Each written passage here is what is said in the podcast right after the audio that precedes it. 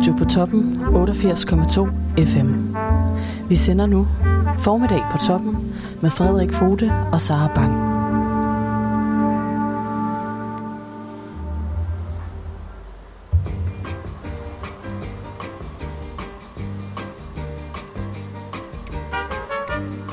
Det er blevet søndag den 11. juli her i Skagen. Og klokken har rundet 10, og det er dermed tid til at sige Godmorgen Skagen. Godmorgen nede fra Drakmans have her på hans basvej nummer 21. Vi sender i dag her fra Radio på Toppen 88,2 FM til skavborgerne, turisterne og fastlæggerne. I morgen starter det, det man i gamle dage kaldte for industriferien officielt. Og det vil sige, at vi formentlig har fået besøg af nogle tusind flere nye turister her i weekenden. Og hvis I lytter med, velkommen til Radio på Toppen. Vi sender altså på 88,2 FM hele juli måned her fra Drakmans Have.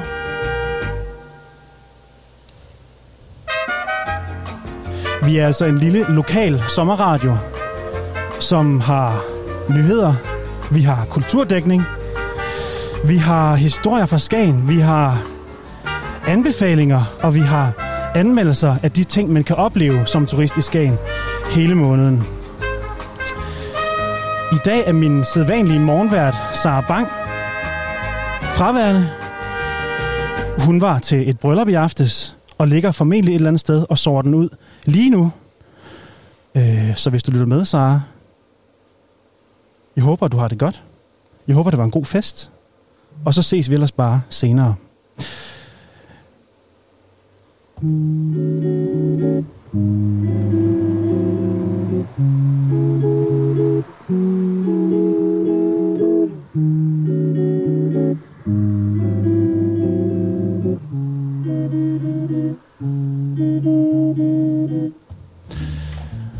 bliver et lidt anderledes program, vi har til jer i dag, her søndag den 10. 11. juli, undskyld.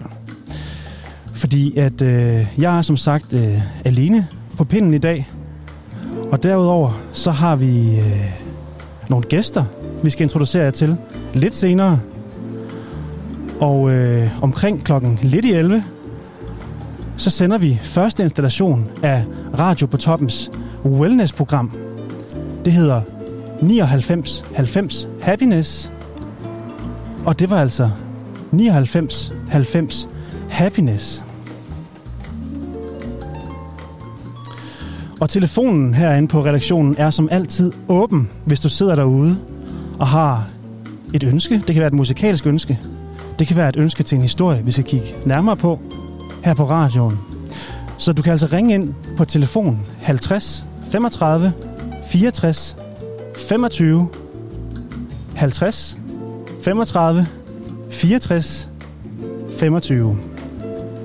Du kan også sende en sms til samme nummer, men kommer altså ikke direkte igennem i radioen, men ryger igennem til vores telefonpasser, som i dag er vores øh, morgenværtsvikar, Nana Elisabeth. Og ellers kan man altså skrive ind på vores kontaktformular på hjemmesiden radiopotoppen.dk. Og nu vil jeg gerne øh, byde, byde jer alle sammen velkommen til vores gæster i dag. Det er Frederik Borg og Robert Bob Nielsen. Godmorgen, de her. God formiddag. God formiddag. Okay, ja, der er lyd igennem på jer Det er begge to. Og I er jo gæster i, øh, i lidt mere end bare klassisk forstand. Fordi det er jo sådan, at her på Radio på Toppen, at vi altid er på udsigt efter nye, spæde radiotalenter. Medarbejdere og folk, der kan bidrage med noget begavet til radioen. Og I er jo kommet til Skagen. I kom til Skagen i går. Vi kom i går, ja. I kom i går. Ja. Og I skal altså gå meget mere i dybden med, hvem Holger Drachmann var. Blandt andet, ja. Det skal vi. Jamen, vi skal, vi skal undersøge i, øh, i programmet øh, i Grav med Drakman, øh, hvem, hvem, øh, hvem han var, ham Drakman.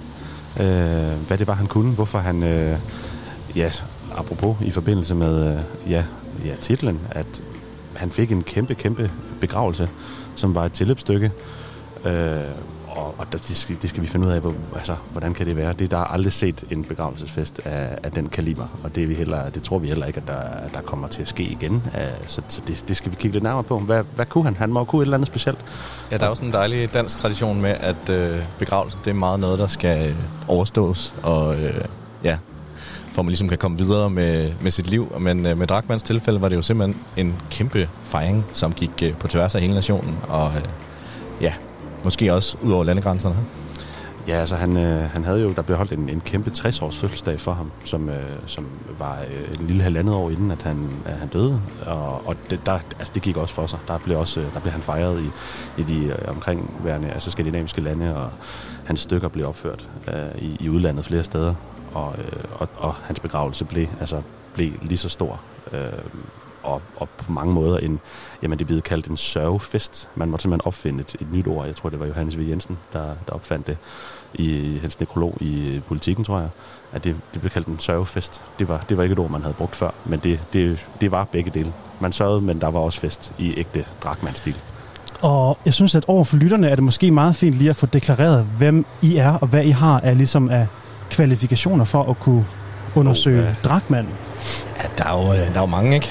øh, ej, vi er, øh, vi er gode kammerater, øh, bor i København, øh, og til daglig studerer vi religionsvidenskab, men øh, derudover er vi også bare grundlæggende kulturinteresseret og kunstinteresseret, og ej, det lyder super tørt. Men øh, livsinteresseret. Øh, vi elsker at leve, og det må man jo i høj grad sige, at øh, Holger Drachmann gjorde. Ja, det, det, han var en, en levemand i ordets altså egentlig forstand, på, og på alle måder egentlig. Ja, så tror jeg også, øh, i hvert fald jeg selv er en kæmpe historienørd. Så, så på den måde at dykke ned i, øh, ja, i, hans, i hans gebet og hans altså, fuldstændig utrolige øh, liv jo, og hvad han, øh, hvad han fik udrettet, og hvad han fik, øh, ja, hvad han fik ødelagt, og hvad der var bum på vejen, er, er øh, mindst lige så spændende. Så man kan jo mange noget sige, at det er virkelig fantastisk at være i hans hus nu, fordi vi har jo brugt det, ja, et par måneder nu på at sidde og læse op på ham og, ja. og, og hygge med ham. Øh, ja, i litterær forstand. Fuldstændig. Vi har været i arkiverne og fundet øh, alt, alt muligt godt på, øh, på ham, og det glæder vi os, øh, det glæder vi os til at, at fortælle mere om. Og jeg synes, vi skal tale lidt mere om det lige om lidt. Vi har nogle faste segmenter her i formiddagen, vi gerne vil igennem. Øh, så nu synes jeg, vi skal tage en lille vejrudsigt først, efterfulgt af nogle pollental. Mm. Fordi vi er jo nogen med pollenallergi, ja, som der er lidt med snuden en gang imellem. udfordret heroppe. Og vi kan altså sige, at øh, lige nu, så skinner solen ned over Skagen. Radio på toppens eget flag. Det blaffer i vinden i dag. Og det er altså fordi, at der er omkring 7 sekundmeters blæst ind over det ganske danske skagenske land. Mm. Ude ved kysten kan det dog blæse lidt mere, op til omkring 18 meter i sekundet, hvis man er meget uheldig. Og det bliver en flot dag. Så vidt vides kommer der ikke til at være nogen skyer på himlen i dag. Det bliver en solklar dag med omkring 20 grader, helt, ind, helt indtil det bliver aften. Og vi skal lige have nogle pollental i samme ombæring. Fordi det er stoppet i morges. Der var der faktisk lidt problemer med slimhænderne inde i snuden. Og det er altså fordi, at pollentallet for græs, som altså er den øh, som, er, som er de pollen, der er i sæsonen lige nu, er krøbet op på det niveau, der hedder moderat. Det vil altså sige, at der er imellem 10 og 50 græspollen per kubikcentimeter luft. Så derfor kan også pollenallergikere godt få lidt med snuden i løbet af dagen. Det var altså det, vi havde være. Ja, ja. jeg synes, du gør det godt i forhold til, at øh, vi er på et moderat tal i dag. Ja, med snuden? Ja. Ja, Radio på toppens værpige, Frederik Fode. Og så kan jeg faktisk se, at vi har fået et, øh, vi har allerede fået dagens første musikalske ønske. Okay. Og ja, det, det ser ud som om, at det er en kending af radioen. Skal ikke lige prøve at ringe op og høre, hvad vedkommende har på hjerte?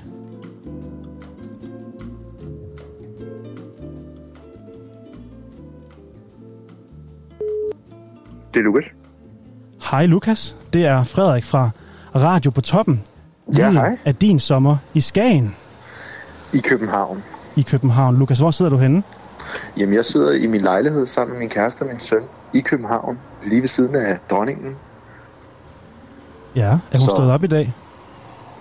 Øh, som det ser ud lige nu, så tror jeg, hun er på ferie på Ibiza. Det er ikke din kæreste, der er dronningen, vel? os danske skatteborgere. Og vi skal lige høre ind fra radioen her, fordi vi har nye medarbejdere på redaktionen i dag, øh, som Ja. ikke kender dig så godt endnu. Nej, Øh, var det din kæreste, du omtalte som dronningen lige før? det er selvfølgelig min kæreste, jeg omtaler som dronningen, men min geografiske placering af lejligheden, den er også lige ved siden af dronningen. Okay, Den danske, den danske øh, majestæt. Så du bor altså inde omkring Amalienborg. Det vil ikke være helt forkert at sige nej. Og Lukas, du er jo også radioens faste franske anbefalinger korrespondent. Ja. Ja. Øh, nu skrev du til mig, at du havde et musikalsk ønske her til radioen. Det er rigtigt. Jeg skrev jo faktisk, at det er jo, der er jo lige en lille samtid. Jeg ved ikke, hvor meget tid vi har, Frederik, så du må også stoppe mig, hvis det er. Øh, jeg vil sige, at vi er øh, tre inde på redaktionen i dag, øh, så der er øh, masser af tid. Det er godt. Jamen, så kan jeg jo fortælle forud for, øh, forud for den her, øh, det her opkald, så øh, har jeg jo faktisk sendt dig forskellige øh, musikønsker, eller anbefalinger er det jo nok nærmere. Og øh, til jer gutter, der, der ikke lige ved, hvem jeg er sådan helt endnu, øh, så er jeg jo øh, jeg er uddannet antropolog, så jeg kan sagtens følge i, øh, i jeres øh, religionsforskning og så videre. Jeg synes, det er enormt spændende. Det er, og så er det super fedt, I dykker ned i Holger Drachmann. Det er vi meget Udover så er Ja. jeg Bo Vivant og, øh, og levemand uden lige. Øh, og, øh, og med franske aner i blodet, så gør det jo, at man, at man må tillægge sig øh, den enorme værdi, der ligesom er i at høre fransk musik frem for dansk. Ah, vi er allerede fans. kun- Det, det kun er jeg i hvert fald. Det er nogle gode, det er nogle gode ting. Og Lukas, øh, jamen jeg ved ikke, det er fordi, der er noget bøvl. Nogle gange, så kan den, der er igennem på telefonen, ikke høre de andre i studiet. Ah, Nå, ja, jeg kan desværre ikke høre dem. Okay, så det går igennem mig, hvis vi skal have noget til Lukas. Okay. uha. Bob, han sagde simpelthen bare, at han var begejstret. Han var glad. Og han er... Øh, var det ikke det, du sagde, Bob? Jo, det, det var nogle rigtig gode ting, han ridset op der. Ja. Det er, altså, hvis, hvis dronningen hun ikke, hun ikke kommer hjem fra Ibiza, så ringer han bare. Og vi kan sige, at vi kan lige formidle kontakt bagefter mellem Bob og Frederik Borg, sådan at I altså kan få en mand i felten, hvis I har brug for noget antropologisk, historisk feltarbejde. Det ville være dejligt at have en mand i København, ja. Det ville være rigtig dejligt. Godt, fordi at der er jo noget med Holger Drachmann og hovedstaden også, men meget mere om det senere. Ja, han er ikke glad for den. Nej, Lukas, lad os komme til dit øh, musikalske ønske. Det er rigtigt. Jamen, øh, i dag der skinner solen noget så skønt, både øh, herhjemme øh, i København, og, øh, og så kan jeg også forstå i, øh, i Skagen.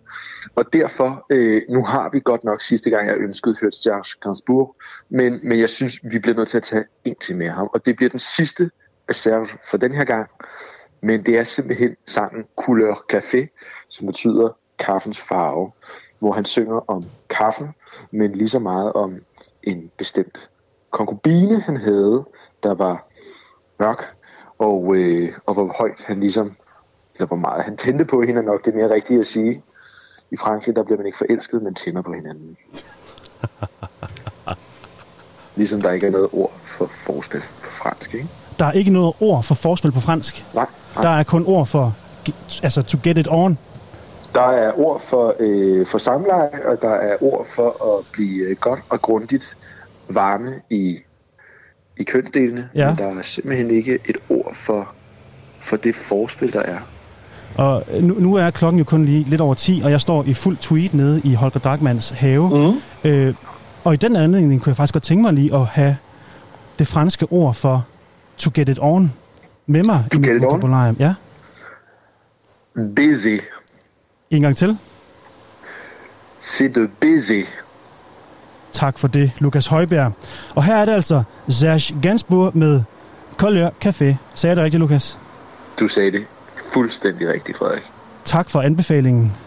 Vi lyttes Selv ved tak. en anden god Det gang gør vi. i Og Radio jeg på glæder mig til at høre mere fra Drachmann-gutterne.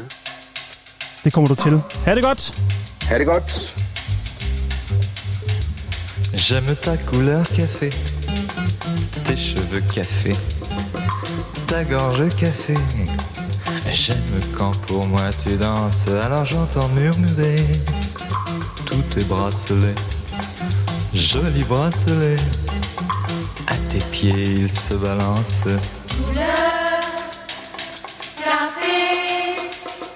Je j'aime ta couleur café. C'est quand même fou l'effet, l'effet que ça fait de te voir rouler ainsi des yeux et des hanches. Si tu fais comme le café, rien qu'à m'énerver, rien qu'à m'exciter. Ce soir la nuit sera blanche.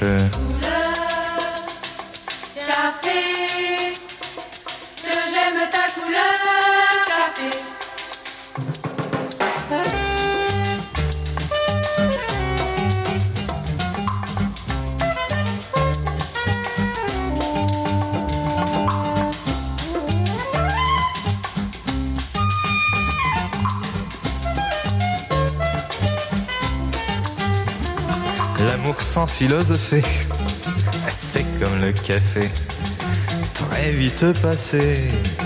Mais que veux-tu que j'y fasse? On en a marre de café. Et c'est terminé. Pour tout oublier, on attend que ça se tasse.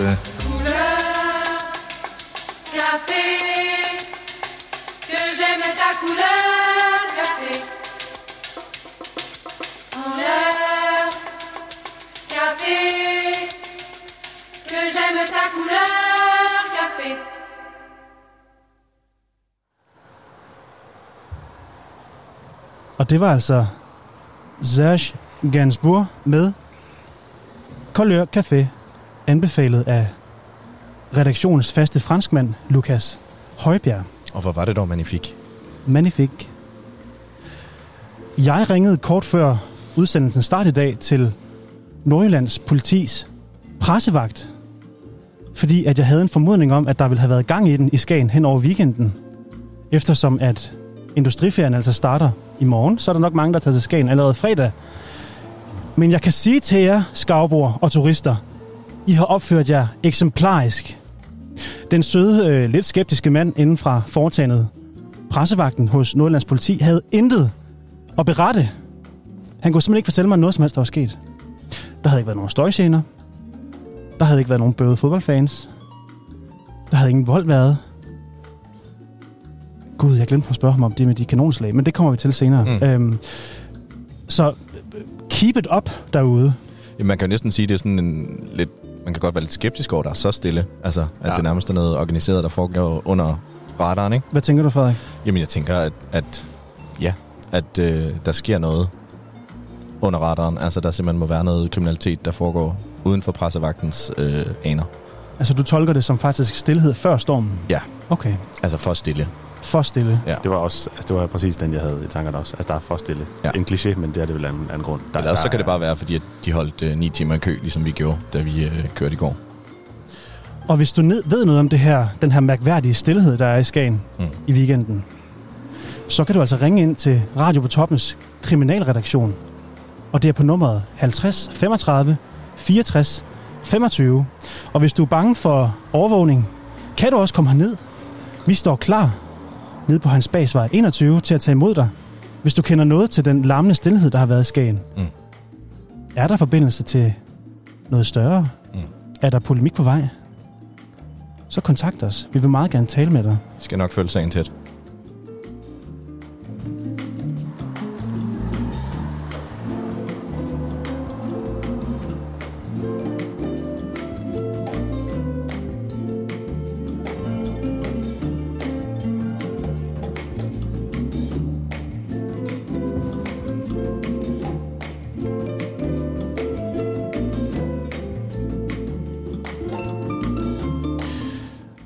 Og så skal vi selvfølgelig lige nå den daglige kulturkalender her på Radio på Toppen 88,2 FM. Og dertil skal vi altså have vores særligt udvalgte kulturkalender underlæg. Det kommer her.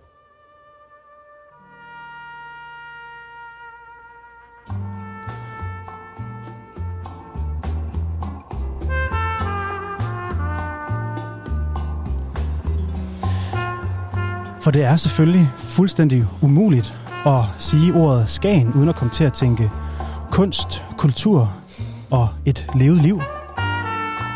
Og derfor kan man i dag for syvende dag i træk møde den plettede afrikanske hornugle. Det er ikke rigtigt. Det er rigtigt. Er det det? For syvende dag i træk kan du altså, kære turist, kære skavbo, kære lytter, møde den plettede afrikanske hornugle.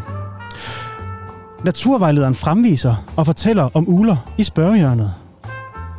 Kom helt tæt på og mød den plettede afrikanske hornugle. For at deltage skal man altså købe billet til Skagen Øde Naturcenter. Prisen er, igen i dag, 70 kroner for voksne og 30 kroner for børn under 12 år. Arrangementet starter kl. 13 ved Skagen Øde Naturcenter ude på Bøjlevejen nummer 66. Og derudover er det altså sidste mulighed i dag for at opleve udstilling i det hvide fyr i uge 27. De skriver selv her. I 2021 slår vi igen dørene op til flotte kunstudstillinger i det hvide fyr. Glæd dig. I uge 27 udstiller Selma Helene Larsen, Dorte von Vedel og Birgitte Jørgensen malerier og smykker. Der er gratis entré og åbent hver dag fra klokken 11 til 17. Og det var simpelthen, hvad der var i dag. Det synes jeg også var rigeligt. begivenheder altså. i Skagen. En god ting. Jamen, skal man egentlig mere? Nej. Der er noget til ontolog, øh, den ontologiske interesse, der bor inde i, i mange på de her breddegrader. Mm. Og der er noget til alle... Øh, jamen, jeg forestiller mig, at det er mange kvinder på 40 plus, der skal ned og se smykker og malerier af Selma Helene Larsen, Dorte von Wedel og Birgitte Jørgensen Ja, også. Vel. Altså, nede på det hvide fyr. Ja, vi kunne da også godt lige smutte derned forbi. Det kunne vi da sagtens lige. Nu er det jo sidste chance. Ja, det synes jeg da lige, vi skal nå for med. Skal I to omkring øh, udstillingen i det hvide fyr i dag? Det kunne sagtens være. Det kunne sagtens være, ja. Okay. Det synes jeg var en god idé. Altså, det kunne også være, at altså, apropos ornitologisk interesse, så du har jo, du har jo lidt. Ja, vi havde en lang snak i går om, øh, hvad man drømte om, dengang man var dreng, og min største drøm som dreng, det var jo at blive ornitolog. Øh, ulerne har aldrig været min øh, spidskompetence, men øh, jeg er meget interesseret i fugle. Ved du noget om den plettede afrikanske hornugle? Nej, det gør jeg ikke. Er du Øh, interesseret i den plettede afrikanske hornugle? Ikke uh, umiddelbart. Jeg er meget på de danske fugle, dem okay. man kan finde ude i, ude i naturen og sådan noget. Men, Ja. men jeg ved, at mine øh, øh, medsammensårende, som der står her ved siden af, øh, har jo en mor, som har arbejdet ved Zoologisk Have, øh, som kender til lidt mere orientalske dyr. Hun har øh, eksempelvis passet okapin i Københavns Zoo. Det er rigtigt. Det er, det er godt nok mange år siden. Jeg tror, det er, det er før min tid. Men, øh, men ingen fugle, så vidt, øh, så vidt jeg ved. Nej. Øh, og heller ikke, ikke afrikanske, men, men, men en anden afrikansk. Mm. Et andet afrikansk dyr, eller større dyr. Men det kan vi også godt nå i næste uge, hvis det er, at øh, vi, vi ser smykkerne i dag. Jeg tænker, at, øh, at det med mødet med den plettede afrikanske hornugle, det øh, kommer til at stå på øh, sommeren over. Dejligt. Øh, nu har den i hvert fald været i kalenderen hver eneste dag, Okay. mens radioen har sendt. Det, det kunne godt være, at vi skulle tage det ud og lige og hilse på os. Jeg kunne godt tænke mig at vide, altså, hvad, er der en afrikansk hornugle, der ikke er plettet? Ja. Altså siden den hedder plettet. Er, er der... En strivet måske? Er den Ja, det er afrikanske hornugle? Ja. Jamen, den, den striver, det kunne jeg godt. Eller er der en, en, En broget? en brode, eller er der en, en anden plettet hornugle, som ikke er afrikansk? Altså en, øh, det, det ved jeg ikke, en, en finsk? Det kan, En finsk. ja, ikke en finsk afrikansk. Det, det kan også være, ja. Ja. at de, de er crossbreeder eller eller andet. Ja. Okay. Og de her, I er jo selvfølgelig i Skagen for at undersøge Drakman, undersøge begravelsen og gøre os alle sammen meget klogere igennem jeres udvikling Ja, vi på vil emnet da, Drakman. klogere, det ved jeg ikke, men vi vil da i hvert fald rigtig gerne underholde jer lidt med, med lidt gode fortællinger fra den kære Holger. Men det er jo øh, ikke nok med det. I er jo også taget til Skagen, fordi at I gerne vil smage på Skagen. Uh, ja. Det er vi, ja. Det, det, altså, til at starte med, så vil jeg sige, at, at, altså, hvor er det dog et, et dejligt sted her. Uh, vi har glædet os meget til at, at komme op, og vi står her i, altså, i, i haven her uh, under dejlig parasol. Der er en lille brise, og, og, og alt, øh, alt lød, det står og gynger her. Det, det, og, og der er god kaffe på kanden. Det, det bliver ikke bedre. Men, øh, men ja, udover det, så, så vil vi gerne ud og, og, og, og smage på, hvad, hvad er det Skagen har at, at byde på. Ja, altså vi, øh, vi er jo begge to, øh, ja, som sagt studerende, men øh, har et lille sidegeschæft, hvor vi øh, nyder at sætte os sammen og, øh, og fejre, at vi lever, og øh, spise noget dejlig mad og drikke noget god vin. Og øh, det foretagende har vi ligesom tænkt os at, at ikke lade blive i København og tage med til Skagen, som vi har hørt, der skulle være mange kulinariske oplevelser. Øhm, så øh, det ville være en kæmpe øh, gave, hvis vi kunne få lov til at smage lidt af de øh, lokale råvarer. Øh, vi har i hvert fald snakket om, at vi skal have en masse fisk. Men øh, vi kunne jo rigtig godt tænke os... Altså, vi lavede jo et lille forafsnit, som blev sendt øh, for en uge siden, hvor vi lavede den fejlagtige påstand, at øh, den pølse, der hedder Ålbæk-pølsen, skulle være fra Ålbæk, hvor vi jo bor. Og det har vi så fundet ud af, at det, det er den slet ikke, og det skal vi virkelig på det kraftigste undskylde, at øh, vi har bragt øh, falsk... Øh, Altså, altså det, ja, vi, vi, det, det er vi meget ked af. det er vi meget ked af. Det er simpelthen, og, og- det, er jo, det er jo det, der ligesom taler ind i, at vi skal, vi, vi bliver nødt til at have nogle, altså nogle lokalkendte, fordi at, altså, det, er jo en, det er jo sådan en fejl, som kun sådan et par københavnere som os, de laver. Præcis. Så, så vi bliver nødt til at, altså, ja, øh, altså hvis, vi, altså der, vi vil jo meget gerne ud og besøge nogle spisesteder, men ja. altså, hvad er vi ikke, altså hvis, er vi ikke meget friske på at komme og, og stikke, øh, og stikke jorden i, øh, eller undskyld, stikke, øh, stikke hænderne i den, i den jyske muld. Ja. Øh, og finde, jamen altså har I en eller anden dødlækker asparges, nye kartofler, hvad, hvad, hvad det nu kan være. Altså komme ud og, og, og besøge nogle... Øh, Snak med nogle lokale ildsjæle, som går op Ja. i at, øh, ja, at dyrke det fantastiske landbrug, som der er heroppe. Øhm, det vil vi rigtig gerne have noget hjælp til, for til Sydlandet kan vi ikke selv finde ud af det. Øh, men øh, altså, der kan I jo endelig skrive ind til, øh, ja, på vores Facebook-side, Radio på Toppen, eller øh, ringe eller skrive en sms ind på 50 35 64 25. Øh, hvis I har et, øh, et tip, eller simpelthen det er dig, der er personen, som der gror Skagens bedste guldråd. Altså, Ja. vi vil rigtig gerne ud og snakke med jer, og snakke om, hvad der skal til for at gro en øh, dejlig guldråd, og forhåbentlig få lov til at smage på det. Det behøver ikke, øh, det behøver ikke være vildere end det. Vi vil bare gerne ud og møde nogle dejlige skovbord. Ja, nogle dejlige skovbrug, nogle, som du siger, nogle ildsjæle, nogle, nogle, øh, nogle fantastiske producenter, og også høre dem, hvad de synes, smagen af Skagen er. Ja. Fordi at, øh, at, at det, altså, det skal jo ikke udelukkende være, være også københavnere, der, der kommer over. Og, Præcis. og, og altså, vi, vi vil gerne tage, tage de lokale med og høre, hvad, om der er en, jamen, en bestemt ting heroppe fra, som vi ikke umiddelbart kender, fordi at, øh, ja, man, man kender jo de ting, man ellers hører om Mm. fra, men altså, vi, vi tænker, der må, være, øh, der må være noget under overfladen. Der må være noget, der er smagen af Skagen. Og det kan vi rigtig godt så finde, tænke os at finde ud af, hvad, hvad smagen af Skagen er. Ja. Øhm, så det har vi også en lille, et lille program, som vi forhåbentlig også får tid til at lave, når vi øh, har dykket ned i Drakmans øh, vidunderlige liv. Øhm, derudover skal vi, skal vi bare hygge os heroppe. Ja. Altså, vi har øh, købt halvanden kilo ost øh, på vej herover ja. Ja. og øh, taget en masse franske vine med. Og, øh, og vi kan også se, at der simpelthen er en vinbar heroppe, så øh, der kan man også komme forbi og dele et glas med os. Øh, vi øh, vi øh, har taget lidt nogle andre ting med øh, i sommerhuset, men øh, det ser da også spændende ud, det der er hernede. Så øh, der skal man da endelig også bare komme forbi. Jeg synes, det ser altså meget, meget spændende ud, selvom vi ikke er, øh, i hvert fald ikke øh, mig selv, er så velbevandret i, øh, i naturvin. Det, det kan vi jo blive, men altså, man må endelig komme herned og, øh, så, og, og fortælle lidt om, øh, hvad, hvad, hvad, ja, hvad, hvis man er producent, eller hvad, hvad man synes smagen af skagen er, så, Præcis. så kan jeg da sikker på, at vi giver glas. Ja, og øh, vi skal selvfølgelig også noget smage nogle øl og sådan lidt. Ja, vi skal smage på det hele. Altså, vi skal bare leve og hygge os og gøre alt det, som vi ikke har tid til at gøre i vores stressede storbyliv, eller hvad man skal sige. Ja, vi, vi, skal, vi skal indånde skagen på, på helt... Øh, ja, det, åh, ja, det lyder næsten lidt... Det lyder næsten lidt for, for ulækkert. Ja. Sådan, det er lidt, lidt, lidt for meget med hårene. Men ja, vi, vi, skal, vi skal have skagen. Vi skal indånde skagen. Vi skal skal finde ud af, hvad, hvad skagen kan. Ja, og hvor er det dog fantastisk at være her. Ja. Det er vi simpelthen så glade for. Altså, det, det er simpelthen så... Vi, vi var spændte hele vejen herhen, øh, og nu er vi her. Øh, og det føles helt fantastisk. Vi er meget, meget, meget beæret og glade over her på radioen, at I gider at deltage og bidrage til det her. Vi er over, altså, vi er over at være med. Ja, og øh, vi kan jo sige til alle de andre kære, dejlige øh, radioværter og værtinder, at de kan også altid komme over til os, hvis de vil have en snak om et eller andet. Vi kan også øh, gå på som øh, ja, vejledere eller konsulenter for øh, diverse, hvis man er blevet ked af det over noget. En af de Mm. andre værter har sagt, at sådan, der er i hvert fald rig mulighed for at komme over til os Ja. og tage en snak. Vi et sommerfuglterapi. Ja, Ja. ja. lige præcis. altid få et, øh, et godt glas også, hvis det, hvis det hjælper. Eller en kram. Altså kram. Meget, Mm. mange kram. Det, Ja. ja. det vil vi altid gerne give. Og nu, jeg bliver faktisk nødt til at afbryde lige nu, fordi vi har faktisk fået en... Der er faktisk breaking på radioen på toppen nu. Det er ikke rigtigt. Det er rigtigt. Radioen har nemlig modtaget en henvendelse om en efterlysning. Nej. Jeg læser op. Hej Radio på toppen. Jeg vil gerne efterlyse min cykel, som er blevet stjålet i nat på parkeringspladsen på Skråvej. Det er en gammel Killemo-cykel i hvid og grå.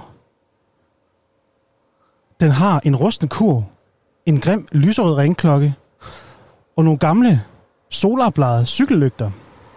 Hvis nogen har set den, må de gerne sende en DM til at skal Contemporary, eller i allerbedste fald aflevere den tilbage på sin plads. KH og cykelsure hilsner fra Anne. Det er vi rigtig ked af at høre, Anne. Det lyder som en cykel med rigtig meget affektionsværdi. Og det vil så sige, at den søde mand inden fra pressevagten hos Nordjyllands politi simpelthen har altså, talt usandt over for mig. Mm-hmm. Det For hans var, næse forbi. Ja, Altså det er som Frederik siger, der er, altså, der er noget i gære. der er noget i gære. Der er, under, altså, der er, der er noget underliggende. Så har I oplevet flere cykelteorier sådan i løbet af... Jeg har faktisk hørt om en anden cykel. Nej, det var ikke en teori. Det var en, det var, øh, det var en kvinde, som i går havde stillet sin cykel i den forkerte indkørsel, Oh. øh, fordi hun skulle plukke græs til sin kat. Nå. Ja. Og så var ejeren af indkørslen altså kommet ud om morgenen og havde fundet den her cykel og undret sig. Øh, og, og hele den øh, seance var altså råd igennem politiet. Det var i hvert fald der, vi fik historien fra. Det er lyder sikker som på- en uh, ubehagelig oplevelse. Det Jeg er lyder sikker på, at det ikke er en kildemos med rusten cykelkurv, der er stået der. Og vi kan sige til dig, ældre kvinde, der skulle plukke græs til din kat, hvis det var stjålet gear, hvis det var en grim kildemocykel med en lyserød klokke, du kørte rundt på, så kan du altså henvende dig ned på radioen her. Vi nævner ingen navn. Mm-mm. Vi øh, tager det ikke videre. Meget diskret. Vi er meget diskrete. Det er altså det, der hedder frit lejde. Så du kan komme ned og aflevere cyklen, og så vil vi gerne give den tilbage til den rette ejermand. Ja. Men det er dejligt at høre, det ikke er en serie cykeltyv. Ja, ja en seriecykel, ja. Men altså, der har været noget med cykler, ikke? Altså, synes jeg. I, Ja. ja. Altså, der har også været, der har været altså, nedkørsel, simpelthen. ja Ja, der har Cykler været også. med- Der, har, der er noget med cykler heroppe. Ja. Og det var også en kvinde, som var øh, øh, i hvert fald ikke øh, på min alder. Det var en ældre kvinde også, Ja. der var spøgelsecyklisten den dag. Kan hun have været høj på kattegræs? Hun kan godt have været høj på kat i græs. Ja. Øhm, øh, Er der meget, er der meget, det kan godt være, det kan være, at vi skal spørge øh, altså pressevagten, om, om der er kat i omløb. altså, vi talte jo lidt om stoffer inden øh, udsendelsen her. Ja. Øh, og vi talte om øh, mange stoffer, men vi talte altså ikke rigtig om kat. Nej. Og jeg ved heller ikke, om, om der er en, en øh, sådan større øh, somalisk minoritet i Skagen, men det er jo altså noget, der skal undersøges. Helt sikkert. Ja. Øh, jeg synes, at altså, Anne skriver her til sidst i sin besked til os. P.S. Jeg vil også gerne ønske If It Makes You Happy med Sheryl Crow. Ja. Og jeg, jeg tænker faktisk, at ovenpå Annes øh, ret vanvittige oplevelse med øh, cykeltyveri, Ja, det har da været ubehageligt. så synes jeg, at vi skal forsøge at finde. Vi prøver at finde den. Frederik har ikke lige mikrofonen med her. Og her er det altså på opfordring fra Anne. If It Makes You Happy med Sheryl Crow. Og Anne, jeg håber, at øh, vi kan hjælpe dig her på radioen med at få din cykel tilbage. Jeg ved, at du som øh, kunstkurator ikke svømmer i penge, og derfor ikke kører Bentley, men på cykel. Så derfor, vi arbejder alt, hvad vi kan. Vi sætter gravegruppen på det, og vi håber at finde din cykel tilbage til dig. Imens kan du altså nyde Sheryl Crow med If It Makes You Happy.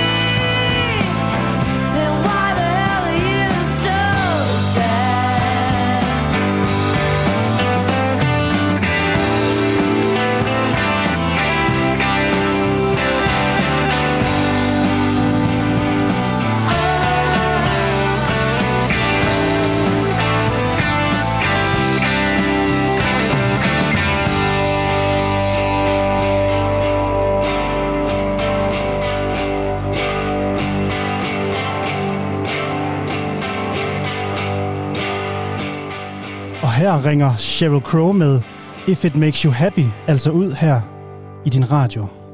Dejligt nummer. Dejligt nummer. Og vi kan lige sige, hvis der er nye lyttere, I lytter altså til Radio på toppen, 88,2 FM. Hov.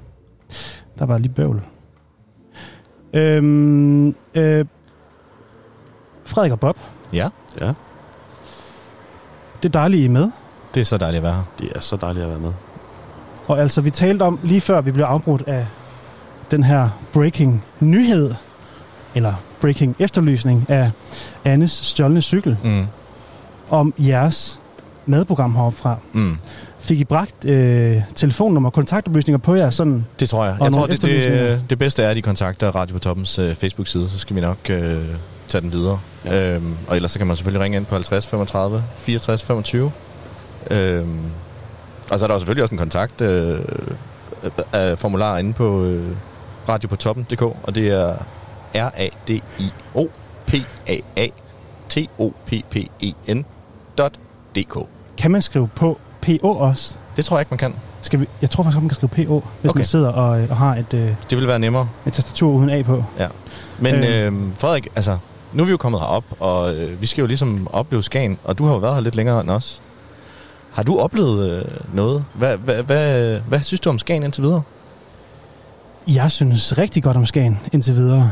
Øh, jeg bor til dagligt i Aarhus, og før det boede jeg i København. Mm. Og jeg er blevet meget, meget fascineret af, hvor søde folk i Skagen er. Ja. Altså, vi har simpelthen mødt så meget velvilje, og så meget øh, god mod, og så meget øh, kærlighed fra de mennesker, vi har været i kontakt med heroppe indtil videre. Ja. Øh, så jeg er faktisk så begejstret, at jeg øh, er ved at forsøge at flytte nogle penge rundt ned i Zürich for at få råd til at købe en sommerbolig heroppe. Ja.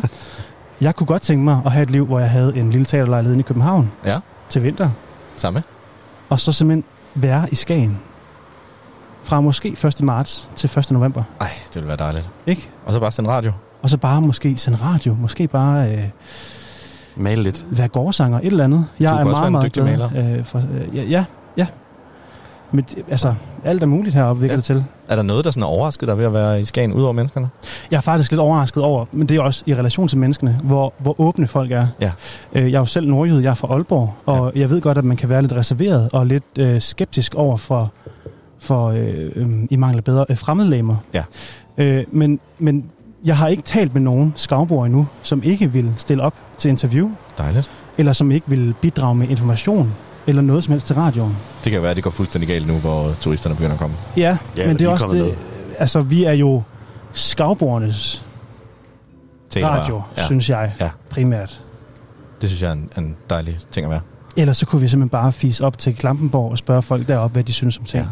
Så vi er altså skavbordernes talerør, nemlig lige præcis. Har du fået nogle øh, meldinger fra øh, øh, dem, vi ikke nævner, Tisvilde?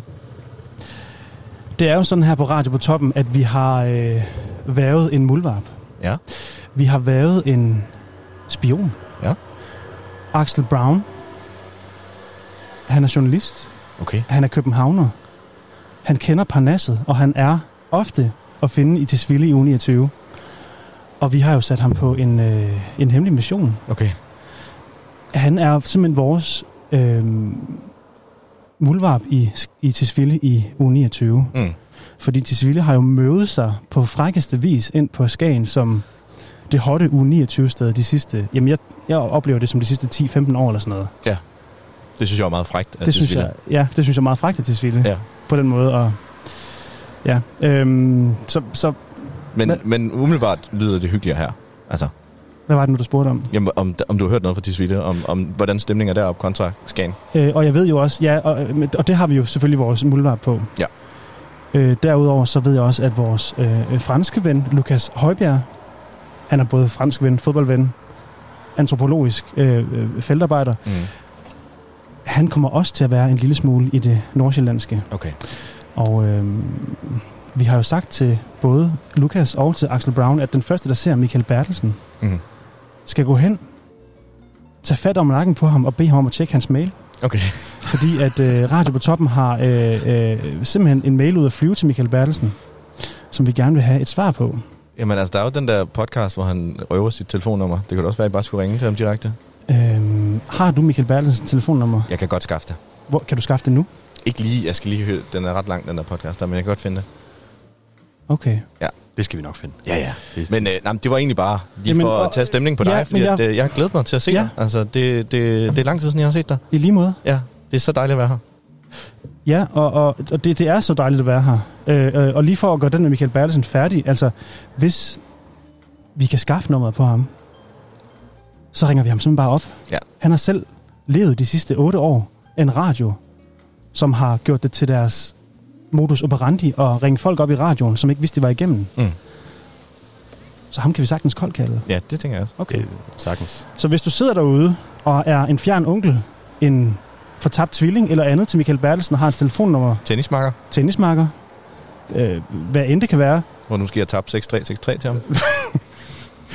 så, så henvend dig lige til, til, til radioen her, til indeværende radio. Så vil vi rigtig gerne være i kontakt med Michael Bertelsen. Det vil vi gerne. Øhm, og nu er, øh, øh, altså, tiden løber. Det gør den. Og vi er faktisk snart ved at være der, hvor vi skal have gang i vores nye segment her på radioen. 99 90 Happiness, som er Radio på Toppens wellness-program. Men fordi, at øh, altså normalt så har vi ikke øh, musikalske ønsker fra vores egne værter, fra vores egne journalister. Men fordi I to, I har været her i under 24 timer, Mm. og fordi I er nye, så synes jeg, I skal have lov at komme med et ønske til radioen. Og det er der jo ikke nogen tvivl om, at det skal være øh, til ære for min kære kompagnons øh, moder. Ja. Øh, som jeg ikke ved, om lytter med derude, men, men vi er rigtig glade, hvis du er. Og jeg er jo rigtig beæret over at få lov til at låne din søn i øh, så lang tid.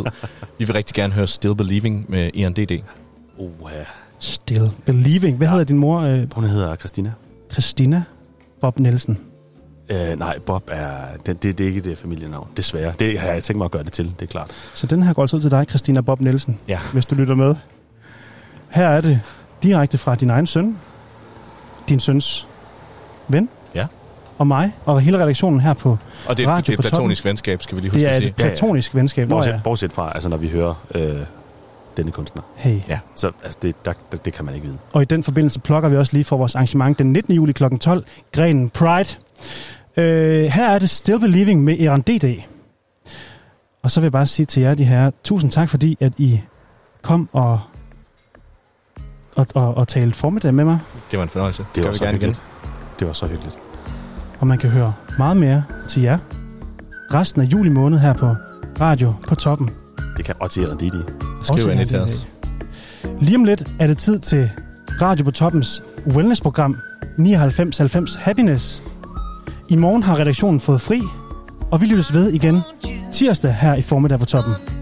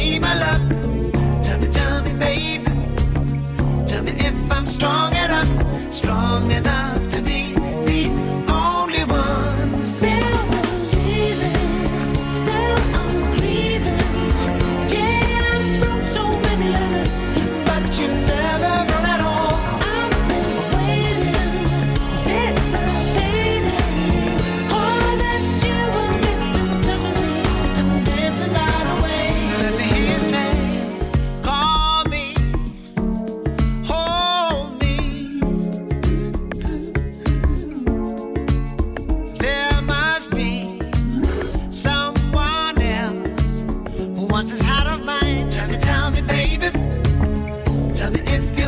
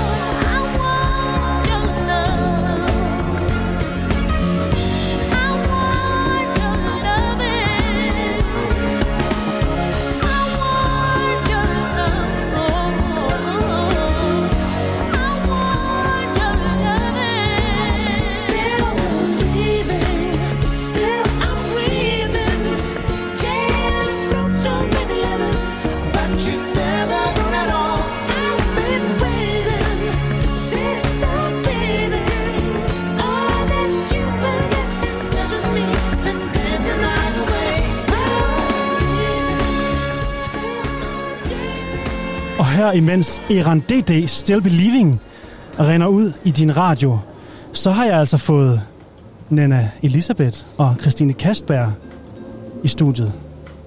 Ja, hej til Frederik. damer. Hej. Hej. Lige om lidt spiller vi jo første, eller sender vi første installation af modeprogrammet. No, nej, nej, Nej, nej. Nej, nej. wellness-programmet. Det er fordi, du har et modeprogram Ja, også. ja. Ja. Øh, det bliver forvirret, at står Christine, her hun nu. har mange jern i ilden. Hun har mange jern i ilden. Lige om lidt sender vi jo første installation af Radio på Toppens wellness-program 9990 Happiness, Ja. som Ja. er med jer to som værter. Hvad kan lytterne se frem til? Jamen, det lytterne kan se frem til, det er jo et behov, som vi alle sammen har, netop at komme ned i gear og mærke efter i kroppen, og ligesom, ja, prøve at tune ind på, hvad, hvad er det egentlig, der sker i min krop, når jeg holder ferie? Og det er der jo mange, der gør i Skagen. Det er jo ty- typisk det, vi er kommet for at slappe af. Øh, bade, som jo er noget af det, vi taler om i Ja. første program, ikke? Um, Ja, vi rammer jo altså industriferien nu oh. her. Og øh, godt, rigtig godt, lille tus i god, halsen. ja, god, rigtig god. Og det, øh, det betyder, at folk skal have ferie, de skal nå rigtig mange ting, men vi vil også bare rigtig gerne øh, sætte fokus på velvære. Husk dig selv. Husk at forpleje dig selv. Gøre nogle gode ting med dig selv. Og øh, noget af det, mig og Nana gør, og fundet ud af, at vi har til fælles, det er hele den her wellness-verden, vi er tiltrukket af. Mm. Ja, der kan ligge enormt mange øh, ting i det. Der kan både ligge, øh, ja, altså velvære for kroppen, der kan også ligge noget velvære for sanserne. Øhm, og vi har fundet ud af, at vi begge to er nogle væsener, der ligesom opfatter mange ting gennem vores sanser og vores følelser. Øhm, og det, øh, det er jo altså en, en meget sjælden mennesketype, vil jeg sige. Det vil jeg også, og det er- jo altså virkelig også... Øh, så bliver man bare så glad indeni, når man møder nogen, man kan snakke i timevis Ja. om øh, cremer, om vand, om forskellige temperaturer af vand, hvordan Mm. mm. forskellige temperaturer af vand føles, for eksempel også. Øh, Konsistenser. konsistens. ja. Det er jo ikke noget, som du gør, Frederik. Alt om produkter. Ja, Okay. Har I lyst til, at vi bare simpelthen øh, sender jeres Ja. program nu? Jeg har Ja. lyst til at sige, at øh, det, som folk skal tage med fra det her program, det er sådan, at det er en invitation til at lige prøve at sætte sig ned og slappe af. Så det er ikke et øh, program, du skal, du skal høre, mens du øh, er i gang med alt muligt vildt og gøre rent eller et eller andet. Sæt dig ned og prøv, og så lyt på de ting, vi siger. Okay. Nu sender vi altså her på Radio på Toppen 88,2 FM første installation af wellnessprogrammet 9990 Happiness. Din værter er Nana Elisabeth Hågaard og Christine Kastberg.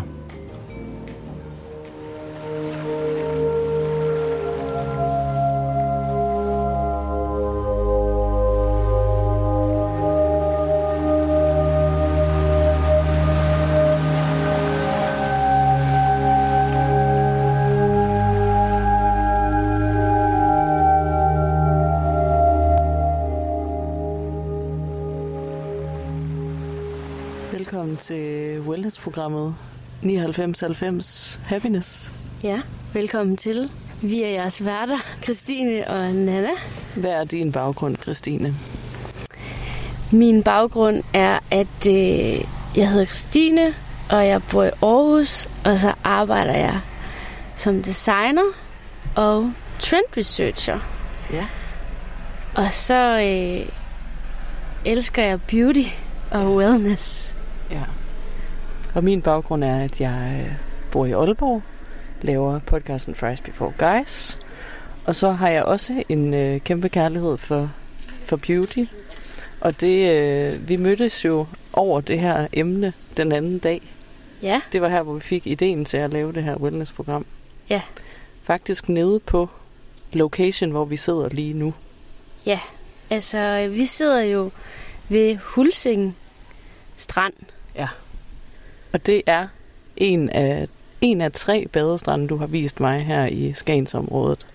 Ja, Hvor vil du sådan rate den her strand? altså hvis vi har en rater, der hedder fra 0 til 10, Ja. så tror jeg, altså den her ligger på 8,5. Ja. Ja. Og, og hvor, hvad, hvad gør, at du lægger den så højt. Det gør øh, for det første, lige så snart man kommer herned, bliver man bare mødt af en lille sti, hvor der bare er sådan dansk øh, vilde blomster, Mm. og man bare ved, man er på vej til noget godt. Ja, Allerede det, er- der. Det er så rigtigt. Der er sådan et meget specifikt hus her, som vi sidder og kigger på lige nu, hvor der er hejst flag, det danske flag. Og de har ligesom sådan en helt særlig lysning, vil jeg næsten kalde det, hvor at man kan sidde på en lille bænk og kigge ud over havet. Og der er sådan et idyllisk gammel låge, Ja, og det ser bare meget dansk ud, med Mm. sådan hybenroser og det danske flag, der flageragtigt. det er næsten sådan helt kvalmende nationalt. Det må man sige. Men øh, altså, så det næste, det er jo så, når man bevæger sig ned på stranden, så synes jeg jo altså også bare, at, øh, at det er grusvej derned, hvilket jeg synes er rart med fast underlag, når man går, inden man skal ud i noget vand. Altså, Ja. at det ikke bliver for meget, altså for lang tid, man går i sand. Mm. Ja, det er jo altså sådan, sand er jo selvfølgelig enormt sådan, hvad hedder sådan noget, zoneterapeutisk. Ja, Fordi det jo det- ligesom gør noget særligt ved fødderne, det her med at få alle nerveenderne i spil, ikke? Jo. Så derfor kan det være egentlig rart, at man, man ikke bliver fuldstændig ødelagt ved at skulle gå i så meget sand. Ja. Hvor man kan faktisk få jo helt sådan spændte fødder. Det gjorde vi den anden dag på den anden strand, vi, vi prøvede. men derudover, der synes jeg, at sandet i sig selv er rigtig lækkert her. Mm. Det er meget fint. Ja. Øh, og jeg ved ikke, om mange strande, der er der også et stort øh, hvad man sige, sandareal, hvor det er vådt sand, så, så det bliver lidt mere fast. Det er der ikke så meget her, men jeg synes til gengæld, at det er rigtig, rigtig fint og lækkert at have mellem, mellem fødderne det korte stykke, der er. Det Ja. er jeg meget, meget enig i. Ja. Ja. Og der er heller ikke sådan, altså på de strande, du har vist mig, har der ikke været øh, ligesom sådan trælse sten at gå på nede i havbunden. Og sådan, man, man har egentlig oplevelsen af, at det er trygt at gå ud her. Altså Wow. der er ikke sådan en masse ubekendte faktorer, der spiller ind. Nej, Eller sådan, at der ligger en masse døde vandmænd, eller sådan et eller andet Ja. klamt. nej, der er ikke så mange klamme til. Altså det eneste, der kunne tælle lidt ned, det er simpelthen, øh, der kan godt være lidt øh, tang Ja, herinde. Og det tror jeg er temperaturen på vandet. Vi er på, øh, det var, hvis jeg sige, vi er på østsiden. Ja. Ja, og det er jo lidt varmere end vest. okay. Ja. Ja, det er Kattegat, vi er ud til. Ja, og det fortalte du mig den anden dag, hvor det er sådan, det er sådan den slags trivia, som jeg ved intet om. Altså, jeg ved simpelthen ikke noget som helst om, hvor vi er. Jo, jeg ved selvfølgelig godt, det er Vesterhavet, eller noget af det er Vesterhavet, ikke? Men ja, så Ja. der, der har du lige lært mig lidt. Så, men jeg vil egentlig også gerne høre din rating. Ja, altså det her, jeg, jeg foreslår, at vi skulle køre, køre herud, fordi det var min, min yndlingsstrand af de tre, du har vist mig. Og det er det, fordi at øhm, jeg synes, vi havde gode bølger på, som vi kunne smide os Ja. ud i. Jeg synes, at øhm, der er sådan en, en god sådan, altså man skal ikke gå i 100 år for at komme under vand. Altså sådan, det, det kan godt nogle gange lidt fjerne motivationen for mig. Det der med, hvis jeg skal trave og trave og trave, før jeg kan få lov til at sætte numsen i vandet. Ja. Altså sådan, Ej, det, ej, det er heller ikke det. nej, det er ikke rart. Og her, der kan man bare gå relativt kort tid og smide sig i. Og så tror jeg også bare sådan, det er min yndlingsstrand her, fordi jeg synes, ja, det var ligesom sådan, så startede der ligesom en tradition heroppe for Ja, os, Det er føler jeg. Det. Vi startede ude i Tværsted en aften, hvor du sagde til mig, der er ingen, der gider at være lang nok tid under vandet. Nej. Det er kun mig, der, der vil være der så længe. Ja, Og så, så, så var jeg der jo faktisk lige så længe som dig. og det var altså befriende. Ja. Det, du er jo min første ven, jeg har mødt i en alder af snart 30, Ja, der vil være i vandet lige så lang tid som mig selv. det er så dejligt. Ja, men det er smukt at mødes om det. Jamen, jeg er så glad for at kunne bidrage på den måde.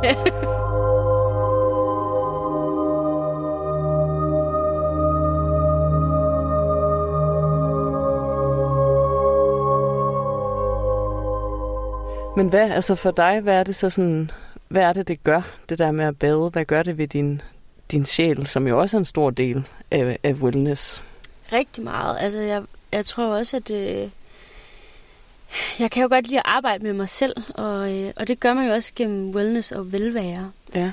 Og jeg tror rigtig meget, øh, at det der med at blive kølet ned og komme ud til vandet. Altså, jeg har sådan en trang, jeg vokset op ved, ved, ved Vesterhavet, Ja. så jeg har en naturlig trang til, hvis øh, tingene kan stige ind til hovedet, og har lyst til at komme ud til noget vand, og helst i noget vand også. Ja. Og simpelthen blive altså, fysisk kølet ned. Mm.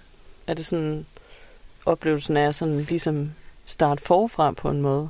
Helt Resette dagen. reset, clean, altså cleansing også. Altså jeg føler det ud med den dårlige energi, og jeg har, altså man har også nogle ritualer ude i vandet, som jeg også tænker, vi skal komme ind på lidt senere. Ja, 100 procent. Ja. Helt klart.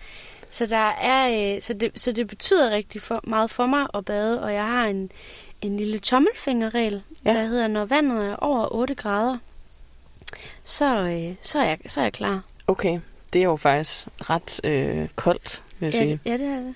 Jeg havde en oplevelse for nylig, hvor jeg sådan... Jeg har to venner, som jeg tit tager i sommerhus med i Sverige. Og så, de, de plejer altid at bade, altså næsten i alt slags vejr. Så skal vi ned til søen og bade, og der plejer jeg faktisk ikke at bade med, når det er meget koldt. Okay. Øhm, men så den Heller her ikke gang... lige døbe fødderne. Eller? Nej, jeg er sådan helt kuldskær. Ja. Men, øhm, men så den her gang, så gjorde jeg det efter en dag, hvor jeg havde haft super meget angst i kroppen. Mm. Så sagde de, kom nu Nana, prøv lige at give det en chance og sådan noget. Og så, øh, så gjorde jeg det, og det var simpelthen så dejligt. Ja. Altså, jeg tror måske, vandet var de der 9 grader eller sådan et eller andet. Ja. Og så, så fik jeg den der følelse af, det her er måske noget, jeg skal prøve at udforske endnu mere. Ja. Men jeg tror egentlig også, at jeg, altså alle har sagt, du er den fødte vinterbader. Ja. Altså, det kunne også godt være, at jeg skulle prøve at kaste mig ud af det egentlig.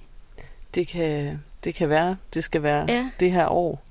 At vi to måske Ja, kaste os ud i bliver det. simpelthen vinterbadere. Ja, Ja, det kunne vi da lad godt gøre. den, altså lad den, trække den ud her efter sommeren. Ja, er der ikke også sådan ret skønne steder i, i Aarhus, hvor du bor, Jo, hvor Det man er kan der. vinterbade? og måske også i Aalborg, Ja, hvor vi kan...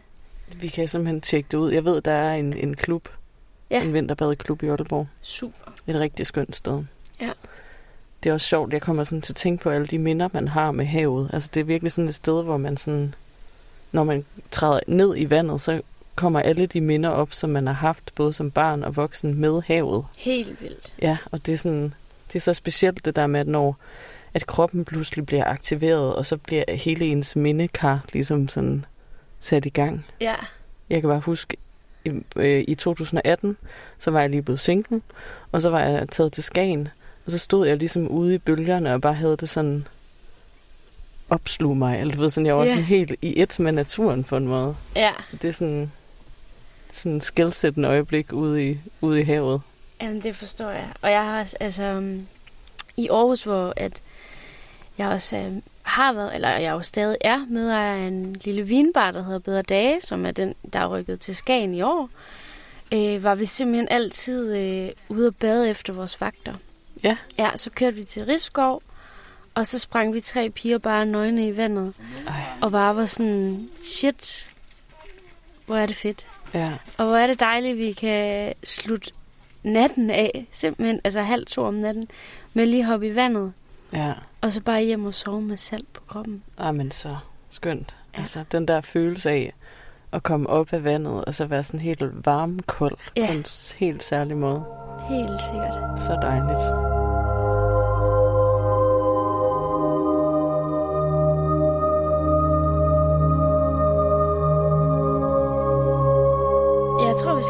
Give os ud i vandet. Ja. Øh, og så øh, berette lidt derudefra. Ja, det tænker jeg. Altså, hvad vi ser også. Mm. For os lige at få komme tilbage til... Men jeg tror faktisk, du glemte at fortælle din rating på det. Gjorde jeg Jeg det? gav jo 8,5. Du gav 8,5. Jamen altså, for mig er det en... Altså, hvis vi er på en dansk skala, ja. Og det er vi jo, Det er vi. så, er- så er det, er det en 9 for mig. Okay. Det er det altså. Ja. Øhm, også fordi jeg synes, det der med at kunne komme, komme lidt et, et privat sted hen og bade, Ja. er lidt særligt, fordi i min familie har vi altid taget helt vildt meget til blokhus. Ja. Og der har alle bilerne ligesom bare holdt på, på række. Og sådan, det har været, der har været enormt mange mennesker og enormt meget larm. Ja. Og det er slet ikke mig. Jamen, det er heller ikke mig. Og der, altså, der har jeg jo haft øh, privilegiet, at jeg vokset op ved Vestkysten. Ja. Så, øh, ved Fjaltring Strand, Høfte Q, hvis der er nogen, der lige sådan vil være lidt lokal. Ja. Er det, øh, altså, kan du Øhm. anbefale den strand også? Ja, Ja, det er det. Det er vildt, men det er så dejligt. okay. Og, øh, og der har jeg også rigtig mange, rigtig mange minder Ja, fra strandfester og unge dage.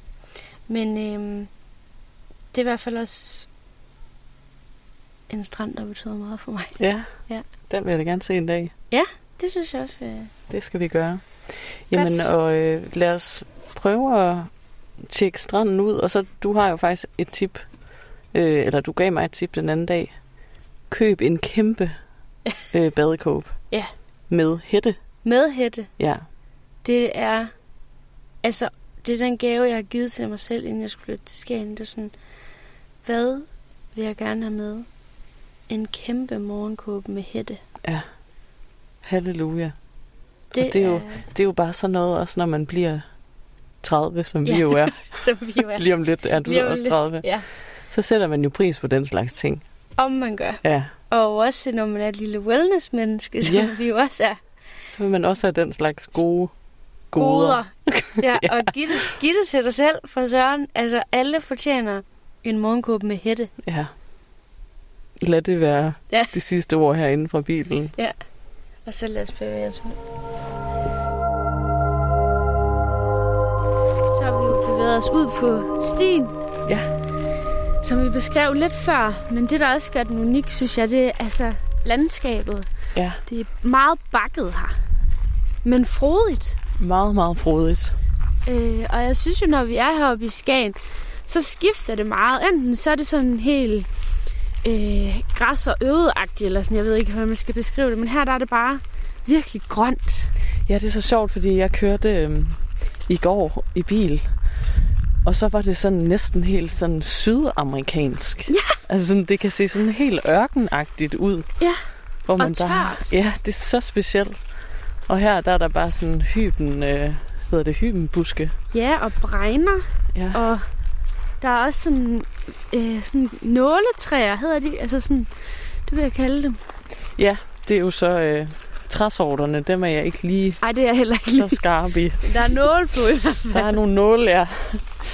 Og nu går vi faktisk forbi det før omtalte sted, som er jo Ikonisk. altså- nationalismens højborg, vil jeg kalde den. Jamen, det vil jeg også. Og jeg tror også, vi lige glemte at beskrive, at der simpelthen, øh, det er en forhøjning, det ja. også er på. Og der er lagt sådan nogle gamle bjælker ned i øh, forhøjningen som trappetrin, som bare har patina, der skriger. Ja. Altså, Det, du kan Dansk. ikke betale for den slags. nej, det kan man ikke. Og så øh, kan man ligesom sige, når man er kommet der til højdepunktet, så bagefter så begynder den først at gå nedad, ned ja. til vandet. Ja. Og det synes jeg også er en rar følelse. Ja, det er rigtigt. At man ikke skal gå sådan helt vildt stejlt opad først, inden man kommer ned til vandet i klitterne, som man nogen steder skal have i Skagen. Ja, klart. Øh, og der synes jeg, det er utrolig dejligt, at det går nedad. Så man ligesom har oplevelsen af at træde ned i vandet. Ja. Ja. Hvad for noget sådan vejr foretrækker du at bade i? Er det sådan høj sol, eller må der godt være lidt overskyet, eller sådan? Altså, jeg tror faktisk, når, altså jeg er ret large, med når det kommer til vejret, fordi jeg bare godt kan lide at bade. Men nu skal jeg jo sige, hvad jeg foretrækker. Så det må nok være en høj sol, for så kan jeg være ude i vandet længst tid. Ja. Men øh, noget, jeg synes er sådan virkelig magisk, det er sådan sommerregn og bade. Ja. Det er sådan noget, man kun ser på film. Men man kan jo vælge også at gøre det, Man hvilket jeg også er tænker, rigtigt. vi skal prøve. Det skal vi da prøve, ja. Ja, det skal vi. Og der er faktisk noget nyt her på vores tur hernede i dag, kan jeg se. Ja. En lille vejbåd måske. Ja, nogen, der sælger nogle... nogle sjove ting, lavet af træ og Sten. sten. Og malet lidt. Ja. Det går vi forbi. Og det, der jo faktisk også er fedt hernede ved Hulsik Strand, det er, at øhm, der er lagt sådan nogle plader ud på sandet. Ja. Sådan at man kan vælge ved at gå på sand, ved at gå på den her plade. Ja. Fordi øh, noget af det, som jeg synes er det mindst wellnessagtige ved at bade, det er, når jeg sådan har sandet fødder bagefter ned i en sko. Og det er også en ting, vi har snakket rigtig meget om. Ja. Det er der ingen af os, der bryder sig om. Nej, det er Og, sådan, øhm, der, der bliver det sådan, det ved jeg ikke, der er bare nogle ting, hvor jeg sådan, det går helt ind i skelettet på mig af ubehag. Ja. Og det er blandt andet det. Ja, men man har jo alle sammen. Altså, jeg har jo også, når jeg rører ved vat, altså, jeg kan simpelthen bare ikke have det. Nej. Følelsen af det. Nej, Jeg bliver sådan helt, ah! sådan tør vat, eller ja, hvad? jeg er helt tør vat. Ja. Øh, ikke, jeg kan godt fint vatrundeller, men vat, altså sådan ren vat. Og det er så sjovt, når jeg taler om sådan nogle ting, så er der mange, der bare kigger sindssygt mærkeligt på mig. Du ved sådan, at man er sådan lidt særligt sensitiv, eller sådan et eller Ja. andet. Øh, eller sådan går op i sådan nogle konsistenser og dufte og... Altså, det er ikke, Følelser. ja. Og, ja, ja, ja. det er ikke alle mennesker, jeg møder, som tænker på den måde. Nej. Så øh, det er dejligt. Det- Det... Føle sig hvad hedder sådan noget genkendt. Genkendt og forstået. Ja. ja lige måde. Og jeg, altså, og igen må jeg også bare sige, jeg øh, værdsætter, at man kan gå øh, ikke i sandet hele tiden. Ja. Altså det der med, at der er et fast underlag, som Ja. I måske kan fornemme.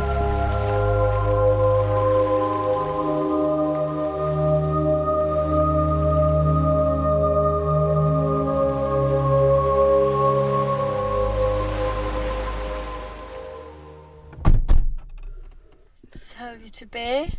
Så er vi tilbage fra stranden. Ja, 99, 90, happiness. Yes, vi er dit foretrukne wellness-program her i Skagen. Vi har øh, talt lidt om øh, vores forhold til at bade. Ja. Og så har vi været nede og fornemme bølgerne. Vi har desværre ikke kunne tage jer med ud, fordi at der har været for meget vind simpelthen. Ja. Og det havde også været noget bøvl at være ude i bølgerne med Zoom-recorder. Ja. Så det bliver det ikke denne gang. Altså, der var bølger på i dag. Der var godt med bølger på, ja. Der var øh, tang i vandet. super meget tang. Og det var lidt det, jeg i tale sat før, hvor det egentlig var rigtig stille vand, sidst vi var hernede, men hvor jeg synes, der var ret meget tang. Og i dag var det var der mange bølger, så der var bare tang over alt faktisk lidt dernede. Ja. Det var som om, at man ligesom blev svøbt ind i hår Ja. hele tiden. ja, det snakkede vi lidt om. Ja. Det der med, når man ligesom har et hår mellem, mellem fingrene, det der med, ja, den fornemmelse. Sådan Mm. var det lidt over hele kroppen. Det er ikke, det er ikke så super rart Ej, igen. det, det er det faktisk ikke. Men vi talte jo om, at der var nogle forskellige ting, vi skulle vende øh, omkring oplevelsen af at være i vand. Ja. Og der synes jeg, du sagde noget ret øh, spændende, som din psykolog havde fortalt dig. Ja, fordi at øhm, sidste sommer, der arbejdede jeg lidt som en gal. Og øh, der spurgte hun bare sådan, hvad gør du, når du har sådan, altså, når det bare er allermest busy, eller sådan, hvis du sådan skal gøre noget godt for dig selv i det, hvad gør du så? Og så sagde jeg, altså, så elskede jeg at tage en isterning ind i munden og sutte på den. Ja. Ja. Og så var hun bare sådan, ej, du har bare sådan kun øh, sund kerne. Ja. Det er virkelig... Øhm, Sådan god kontakt til din krop. Ja. Og så var jeg bare sådan, okay, hvorfor det?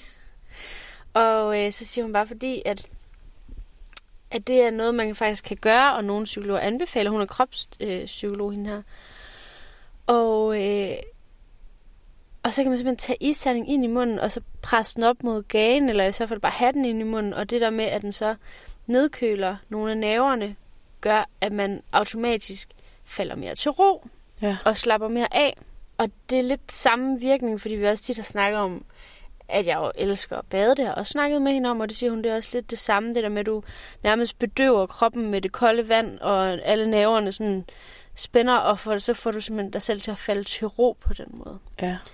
Og det er også en måde at få vel, vel, velvære i kroppen. Wellness på. Ja.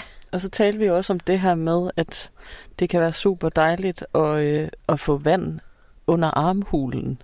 Ja, Og det er jo lidt, lidt sjovt, fordi det er tit sådan et sted, hvor man jo er meget lukket hele dagen. og varm egentlig Og også. varm, svedig, måske lidt lugtende. Ja, For mig kan det godt være sådan noget, at det sådan, der, der ophober sig lugt over flere dage. ja det kan Selvom jeg har været i bad Ja, nogle gange. Og så det der med at komme ud og så sprede armene og mærke ligesom lang tid saltvand under Ja. armene. og, og lang tid sådan køle ned under armene, synes jeg virkelig også er helt vildt dejligt. Altså ud med armene, Ja, og lige skyde brystet lidt frem måske også. Det synes jeg egentlig er meget dejligt. det er sådan en meget sådan åben holdning, Ja. hvor at man jo hele dagen egentlig har, har armene ind til kroppen, Ja, og sådan er, og- er lidt lukket i kropsholdningen. Ja. Så det er en Ja. af de ting, jeg, altså det synes jeg er virkelig vigtigt, når man er ude i, i vandet lige at ud med de arme. Ja. Ud- Ud og flyve med de arme. Ja. Og jeg kan også godt lide det der med sådan, det er også sådan meget filmagtigt, men at man sådan har vandet mellem fingrene, Ja.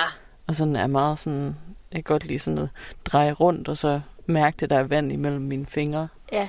Fordi det sådan, altså den måde, det sådan kan omslutte hænderne på, synes jeg også er enormt rart. Helt vildt. Og så er det jo også, øh, jeg synes, det er et at få hovedet under. Ja. Altså, jeg synes, det er lidt useriøst, hvis jeg er ude og bade med nogen, der ikke... Ja, sådan, ej, mit hår. Ja. Ja. Ej, også få kølt den hovedbund helt ned. Mm. Og også øh, ligge og flyde. Ja.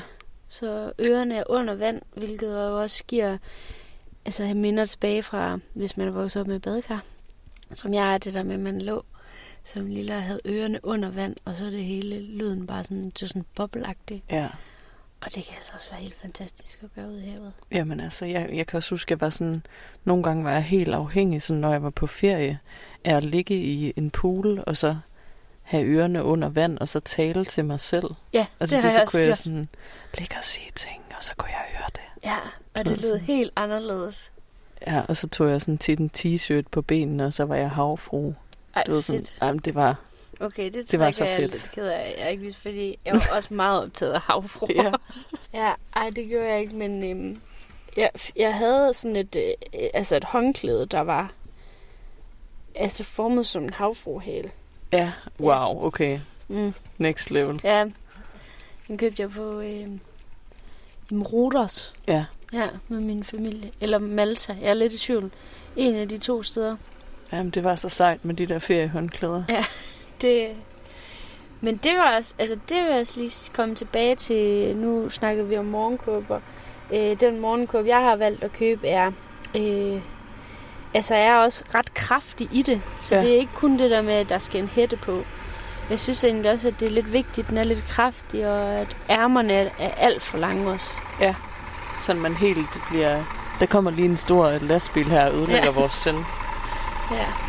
Det er faktisk Som så- jeg ved særlig faktisk rart. ikke, hvad den jeg skal. Ved ikke, hvad den vil. Og jeg synes også det der med håndklæder, fordi feriehåndklæder, det er jo sjovt, det er jo en souvenir, men det er altså også vigtigt, at man investerer i et, i et ordentligt håndklæde. Ja. Øhm, fordi det er også en del af oplevelsen. Mm. Det er altså også bagefter tænken videre, hvordan hele den her velvære sådan kan fortsætte. Ja. Og der synes jeg aldrig købe for små håndklæder.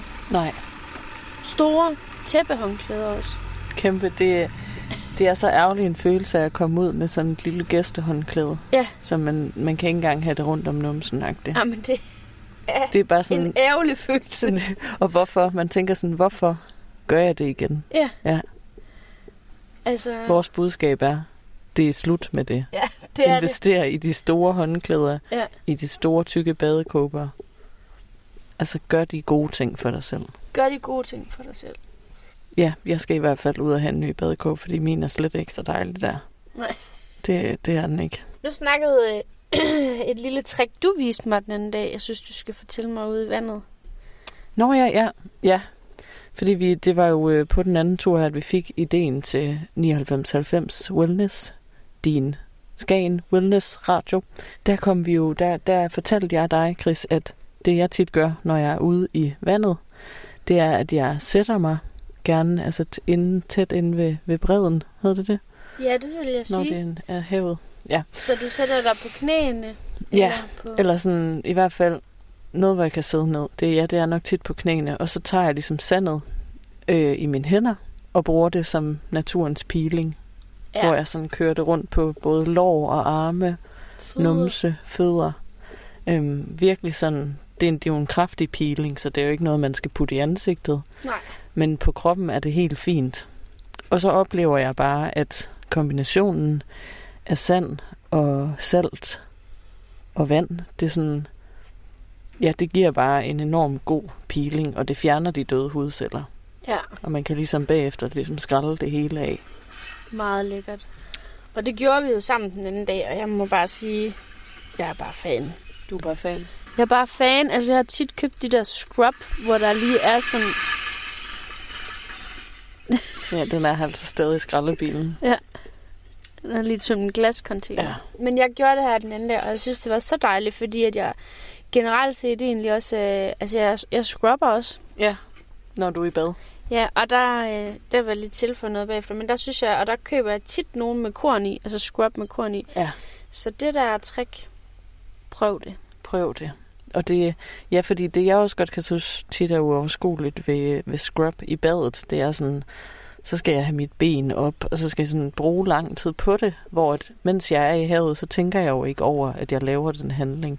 Ja, Så er det bare en del af oplevelsen. det er det. Ja. Og der var lige sådan... Jeg troede jo i lang tid, at man skulle scrubbe ind i badet. Ja. Man putter scrubben på, inden man går ind Ja, i badet. fordi ellers så skyller du det jo af. Ja, Ja, og der var lige... det, det er Det er en god huskeregel. Jamen, det er en god huskeregel. Og jeg har tit bare gået i bad ved, slukket vandet. Okay, kører scrub, lækker, lækker. Tænd for vandet igen. Måske ikke få den effekt, som det gør ved at tage den på, når man er tør. Mm. Scrub, og så gå ind i badet. Ja. Øh, det kan også godt være den eneste, der har lavet den her fejl. Men da nogen sagde den til mig, var jeg sådan, aha, Aha, that's why. that's why. Ja, fordi der er jo også mange scrubs, der så er bygget op af salt. Og hvis Ja. du så i forvejen er våd, Ja. så øh, smelter det jo det er jo enormt hurtigt. det. det, er det. Så det, husk det.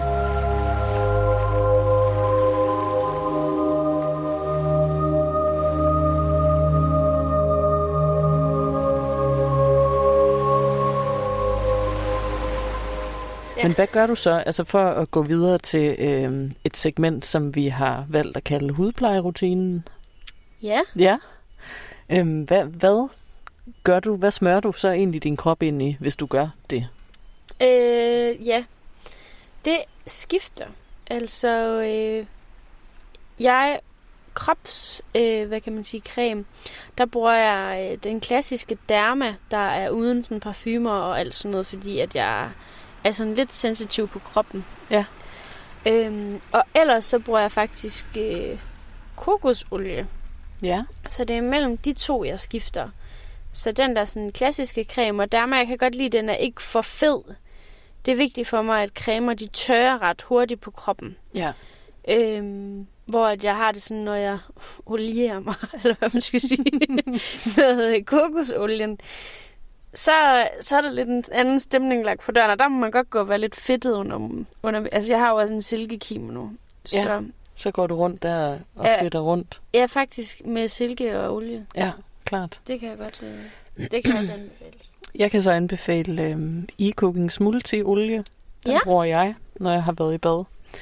Det er sådan, fordi jeg kan godt få ret tørre ben. Ja. Det er sådan et ret stort problem for mig faktisk. Øh, men der oplever jeg, at den der multiolie, den bare sådan giver mig en enorm god følelse, og den dufter rigtig øh, godt. Lækkert. Citrus og lækre ting. Og den er jo også sådan relativt skånsom ved huden. Ja, det skal jeg jo helt sikkert prøve. Føler du ikke også, der er en tendens til, at de fleste hudplejeprodukter begynder sådan at gå lidt i den retning? Rigtig altså meget. sådan skånsom. Jo, det synes jeg, og det er sket rigtig meget inden for de sidste 10 år. Jeg synes, det var svært der i starten af 20'erne, og jeg ved heller ikke, hvor meget man gjorde, men, men det jeg sådan gjorde, når man havde tør hud, altså sådan, jeg brugte sådan noget kopat selv, og sådan noget mega tyk, klam creme, hvor jeg fik helt vildt meget uren hud, fordi man jo ikke vidste noget, og det man købte var jo også bare sådan i Kvickly, eller sådan, og Ja. netop rigtig meget den der Derma-serie, eller sådan, eller et eller andet. ja. Øhm, men ja, Og nu er der kommet nogle, altså, der er kommet nogle rimelig gode mærker i forhold til det nu, som jeg føler har, altså selvfølgelig er det måske ikke astma allergimærket, svanemærket, Nej. men der begynder at komme en større sådan viden omkring hvad altså der er dårligt at putte på huden. helt vildt. Sådan noget som Andrea Rudolf, eller hvad hedder det, Rudolf Care og e-cooking og det australske mærke Aesop, som jeg bruger rigtig Ja. meget, øh, som jeg sådan sværger lidt til. Også rigtig, rigtig lækkert. Rigtig, rigtig lækkert. Rigtig, rigtig dyrt. Ja. Men vi har jo, øh, vi har jo taget nogle cremer med. Ja. Som øh, vi gerne vil fortælle jer lidt om. Ja. Vi kan jo ikke vise dem Nej, men vi kan fortælle lidt om, jeg kan jo eventuelt starte her. Ja. Jeg øh, fik et beauty tip engang, der hed Gå make fri og cremefri en morgen ind på et fransk øh, apotek, og så spørg, hvad du skal bruge. Ja. Og hvorfor tror du, du blev rådet til det? Fordi at Frankrig har øh, altså meget længere historik omkring hele det her med cremer, og kvinder i Frankrig bruger også, har brugt cremer i mange flere år, og mange ting er produceret i Frankrig, hvis man også kigger på det her cremer og mærker. Ja. Øhm, og det var bare det bedste tip, jeg nogensinde har fået. Altså, og der blev jeg simpelthen introduceret til Kaudali. Ja. Ja. Der, der, øh, hun pillede simpelthen bare lige ned fra hylden. Du skal have den helt lyse, lyse, lyserøde. Øh, og så skal du have serum, der passer til den serie. Og så skal du have en, øh, en maske, du bruger to gange om ugen. Og så også lige en lermaske. Og jeg vil sige, at jeg havde min veninde med, der gjorde det samme. Jeg har en ret tør hud. Øh, og følsom hud. Jeg kan godt være sådan lidt rød rundt om næsen. Og så kan jeg godt få sådan lidt tørre plamager sådan på kinderne. Ja. Øhm, og så, jeg, jeg har ikke sådan rigtig fedtet T-zone, eller sådan, så skulle det lige være, ja, at min hage godt kunne blive sådan lidt. Men jeg synes egentlig, generelt set, så jeg, jeg skal putte meget øh, hydrating. Ja. Meget fugt. Yes. En god, altså en typisk skandinavisk hud, ikke? Ja, ikke så meget olie, mere fugt. Ja. Øhm, så det er helt sikkert et mærke, jeg svæver til. Udover det, så synes jeg også, det er super dejligt, at de bruger druer. Ja. Nu har jeg jo Altså rigtig nu- vindruer. Vindruer. Ja. Og det synes jeg jo også er dejligt, fordi jeg har en vinbar. Ja, det er rigtigt. Men det er jo faktisk, øh, altså, jeg har brugt det her i syv år nu, tror jeg. Og i starten kunne man ikke købe det herhjemme. Der købte jeg det, der var i Frankrig. Ja, okay. Ja. Og så har de fået det i Danmark. På apotekerne Ja. rundt omkring. Magasin. De fleste steder har det. Ja. Øh, og der har jeg taget øh, min creme med. Vi gør det lige modsat i dag. Så nu prøver vi faktisk cremen først, og så tager vi lige serum bagefter. Ja. Øh, og der synes jeg lige... Der har vi, vi får lige smurt det ud her. Ja. Godt. Jeg gør bare lige sådan her. Ja. Okay, en Og- meget, meget let konsistens. Meget let. Altså, jeg er til meget lette konsistenser. Ja. Øh, Dejlig noget- duft. Meget dejlig duft. Frisk. Og de har også øhm, sådan nogle spray, hvor man også kan spraye bare druesaft. Ja, Og det er simpelthen de grapes, der det dufter af. altså så ligesom sådan en opfrisker, ikke?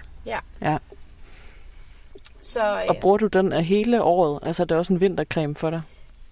om vinteren, der, øh, der tager jeg lige den, der er nummer tykkere, og så bruger om aftenen, men altid den her om dagen. Ja.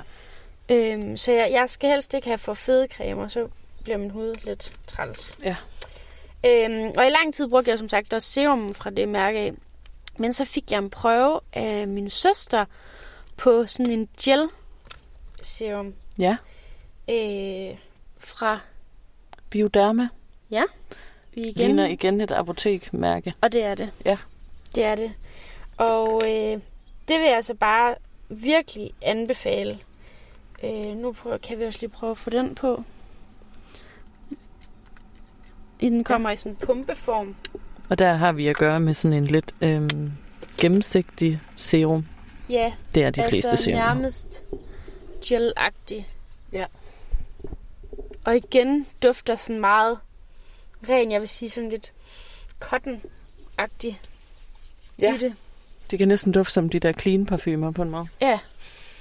Ja, en Øh. god, øhm, god konsistens igen. Meget let Mm. konsistens. Ja. Så øh, det er altså øh, det er, de, det er de to cremer, jeg svæver mest til. Men øh, jeg er modtager af Goodiebox. Ja. Det er jeg simpelthen. Ja. Og det er jo sådan et koncept, hvor man en gang om måneden ikke får Jo. tilsendt øh, ret mange produkter Ja. For en relativt billig pris. Så der, øh, der prøver jeg også en gang imellem noget nyt. Men, Ja. men øh, jeg svæver til de her to. Ja. Ja. Så gode ting, vil jeg sige. Ja. Jamen, skal jeg finde mine? Jeg stikker bare hånden Ja, hernede. du stikker bare. Der er ikke noget, du ikke må få fat i. Ja. Åh. Det første øhm, produkt, som Chris tager op her, det er jo... øh, Ja, jeg har faktisk tre produkter med. Okay, jeg Ja. fortsætter lige. Øhm, og jeg synes, vi skal starte med min dagcreme. Ja. Og det, øhm, jeg har jo lidt en form for fetish med hudpleje. Ja. Altså det er virkelig... Øh, altså alle mine venner driller mig så meget med, at jeg har så meget. Altså sådan, at, at jeg har flere kasser fyldt derhjemme i min lejlighed med forskellige produkter. Fordi jeg har sådan en følelse af at skulle prøve alt. Jeg har det samme, Jamen. hvilket er derfor, jeg abonnerer på Goodiebox. Ja, fordi det der behov for bare at Ja. skulle prøve alt, ikke? Ja. Men ja, det som den første her, som øh, jeg har taget med, det er en dagcreme fra et øh, dansk mærke, der hedder Woods Copenhagen. Ja. Og faktisk så stifteren lavede det øh, på baggrund af, at hans søn havde sådan noget, øh, hedder det atopisk eksem, Okay. tror jeg. Så at, øh, at han ligesom lavede nogle produkter, som de fleste kan bruge, og som der ikke er alle mulige tilsætningsstoffer i. Selvfølgelig er der nok lidt. Æstetisk smukt, må jeg også lige Ja, det har sådan en helt, øhm, det ligner nærmest sådan en stor tandpastatube. Og sådan er alle deres produkter faktisk. Aluminium. Og der har jeg både en cleanser, en sådan en cucumber cleanser, Ja. jeg har en dagcreme. Jeg har, øh, jeg har også en serum derfra. Jeg, jeg, jeg har så mange ting derfra. Men ja, og det er, øhm, det er en creme, jeg bruger primært i sommermånederne, fordi den netop også er, er helt vildt, øh, hvad hedder sådan noget, let. Og nu åbner jeg her og prøver lige at putte lidt på. Jeg synes, ja. selvom du kender den, så skal vi... Vi prøver den lige. Vi prøver, vi prøver den lige. Ja. Okay, dufter også igen let konsistens. Lige præcis, ja. Jeg tænkte nok, det var noget for dig. ja, det er det godt nok. Ej, dufter frisk. Er der lidt hyben? Den dufter faktisk ret, ret meget af hyben, ja, Ja, når du siger det. Det kunne egentlig godt. Ja, står der noget uden på den? Ja, det er, øhm, nej, det er faktisk havtorn. Og så er der sådan noget hyaluronsyre i. Og når der er det der hyaluronsyre, så er det ligesom noget, der fornyer huden. Det dufter i hvert fald. Og det bruger de rigtig meget øhm, i deres produkter. De her sådan, hvad hedder sådan noget, regenererende øh, syre. Okay. Ja. Fedt. Det er fan af. det, det er rigtig, rigtig fedt. Så Det, det, dufter kan jeg, virkelig frisk. det, det kan jeg virkelig anbefale. Der er også mange af mine venner, der bruger det, fordi jeg har anbefalet dem det. og så har vi jo så øhm, nummer to her, som er fra et apotekermærke, Ja, der hedder. Lymen, tror jeg det hedder. Okay. Og det er faktisk min øh, foundation, og den har jeg taget med, fordi at jeg synes, den er så enormt øh, drøg og god, og den er vegansk, og der er solfaktor i den. Så derfor Solfaktor sådan, 30, hvilket jeg synes er rigtig flot. ja, det er så sjældent, at man får et produkt med solfaktor 30 til Ja. meget, meget billige penge. Mm. Og det kan jeg anbefale. Jeg har bestilt den på nettet, og jeg har bare været enormt glad for den. Ja, Og det er sådan også i forhold til sådan sommermakeup, så synes jeg sådan, at der bare lige ligger et, et let lag af den, og så noget solskinspuder, og så har jeg det. kan man Helt stadig perfekt. se dine fregner igennem? Ja, det kan man nemlig, Det er fordi fedt. den er så let. Fordi det er jo... Jeg ærger mig over, at vi har fregner. Jeg gad godt have lidt fregner. Forstår. Så, øhm, så det synes jeg er rigtig dejligt, at det ikke er noget, der bliver gemt væk. Ja, og det, det har faktisk tit været et problem, at øh, de bliver gemt væk Ja. med foundation. Men ikke den der. Jamen, nu kaster jeg mig lige ud i. Og, Ja. og der, det skal siges, der er en pumpe på den her, hvilket jeg også synes er super dejligt. Ja, du skal nok passe på ikke at pumpe for meget ud. Ja, ja. Det, er, det er måske sket. Okay, nej, perfekt. Jeg tænker ikke, du behøver Nej, den behøver jeg ikke prøve. Okay, medium coverage, eller sådan let. Men, hvis man, man kan godt build it up. Ja. Den får en mat overflade. Lækkert. Ja, lidt, ja. Mm. Det synes jeg, altså vi passer jo nærmest sammen hudfarvemæssigt. Ja, det vil jeg nok sige, vi gør. Det vil jeg faktisk også sige. Mm. Men jeg synes faktisk, en tendens, øh, jeg i hvert fald har oplevet med mig selv, er, at jeg, jo ældre jeg er blevet, jo mindre vil jeg have i hovedet. Helt vildt. Jeg er Ja. ja. helt enig. Det, øh, jeg ved ikke, hvad det er. Det er som om, man bare begynder at tænke mere på fugt, Ja, end sådan lag af ting i fjeset. helt vildt. Altså, og jeg kan også mærke det der med, dengang man startede med at bruge foundation, der var det noget, man puttede i hele hovedet og ned af halsen og sådan noget. Altså, nu dækker jeg bare lige sådan under øjnene, lidt rundt om næsen, et par steder på hagen. Og, øh, og så blender jeg det bare ud. Eller sådan, jeg, jeg laver aldrig full coverage. Nej. Sådan, Nej. I facial, jeg kunne slet ikke, altså sådan, jeg slet ikke drømme om det. Nej, nej. Puha, jeg Nej. synes, det var en hård dag, jeg skulle igennem. Jamen virkelig. og det, det sidste produkt, jeg har med, det er fra det her australske mær- mærke, der hedder Aesop. Som Og det... vi det- begge to elsker meget ja. højt. De har en butik i København, som jeg elsker at komme ind i. Ja. Det ligger på Værendamsvej, hvis nogen er interesseret i det. Og der har, det, det ligner bare sådan et virkelig gammelt apotek, og det, det er det jo sikkert ikke. Men øhm, jeg ved ikke, der er bare noget enormt eksklusivt over deres produkter, synes jeg. Helt vildt. Altså, det er så lækkert. Og jeg er selv øh, privat derhjemme i min lejlighed. Der har jeg både deres øh, håndsæbe og ja. deres øh, body øh, sæbe. Sæbe, Ja, ja. fordi altså... Og jeg har også øh, i min taske, når jeg er sådan ude til daglig, har jeg sådan en lille stik, man lige kan sådan roll med lidt olie, man lige kan putte på hå- håndledet, eller sådan lige op ved halsen, for lige at få sådan duftfrisker. Jeg elsker deres dufte. Ja. Øh, og håndcremen derfra bruger jeg også med mandarin og rosemary, og mm. altså, Så lækkert. det er så lækkert. De har også sådan en øh, ansigtsmaske, der hedder Blue Chamomile, som er sådan en, igen, fugtgivende maske, Ja. som jeg også er rigtig glad for. Men ja, øh, grunden til, at jeg har taget den her creme med, er fordi, at øh, det er en solcreme. Ja, øh, faktor 30. 50. Nej, undskyld, 50. Ja, Rigtig godt. øh, og det... Øh, ja, og så kan man tænke, solcreme, hvad er der så nyt ved det? Men, men den følelse af at få den her solcreme på kroppen og i hovedet er noget særligt, fordi at den er så kølende. Ja, du kan lige prøve at tage lidt på. Øh, der er også pumpe på, jeg bare sige, bare designet af pumpen, der hvor jeg putter Den- min ja. finger på. Altså allerede der kan jeg bare mærke et så. Pumpen er det, det, er- det er det eksklusivt pumpedesign, Jamen, ikke? det vil jeg bare sige. Kæmpe eksklusiv pumpe. Ikke for fed. Nej. Altså igen, det er en gennemgående ting. Og solcreme, ej, hvor den dufter. Ja. Hold op. Og solcreme, de kan jo bare være så fedtede og fede at putte på. Ja. Det er det, Og virkelig ubehagelige og sådan gå rundt med en hel dag. Og man kan faktisk også få uren hud af det, synes jeg tit. Ja. Solcreme. rigtig meget ubalance. Meget lækker. Meget, meget lækker. Tør også sådan forholdsvis. Der er sådan noget spearmintblad i. Ja. Der er pantenol i, og der er to, tocopherol. Det ved jeg så ikke hvad.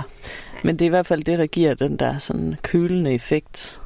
Så det er jo både dejligt sådan, som, eh, altså selvfølgelig som solcreme, men også som sådan noget aftersun-agtigt. Ja, Så det, jeg ved, altså den, den bliver hurtigt brugt op, den der. ja, det kan jeg I løbet af forstå. sådan en Og sommer. Den, den tror jeg simpelthen lige, jeg skal investere i. Det tror jeg også, du skal. Jeg skal. Mm.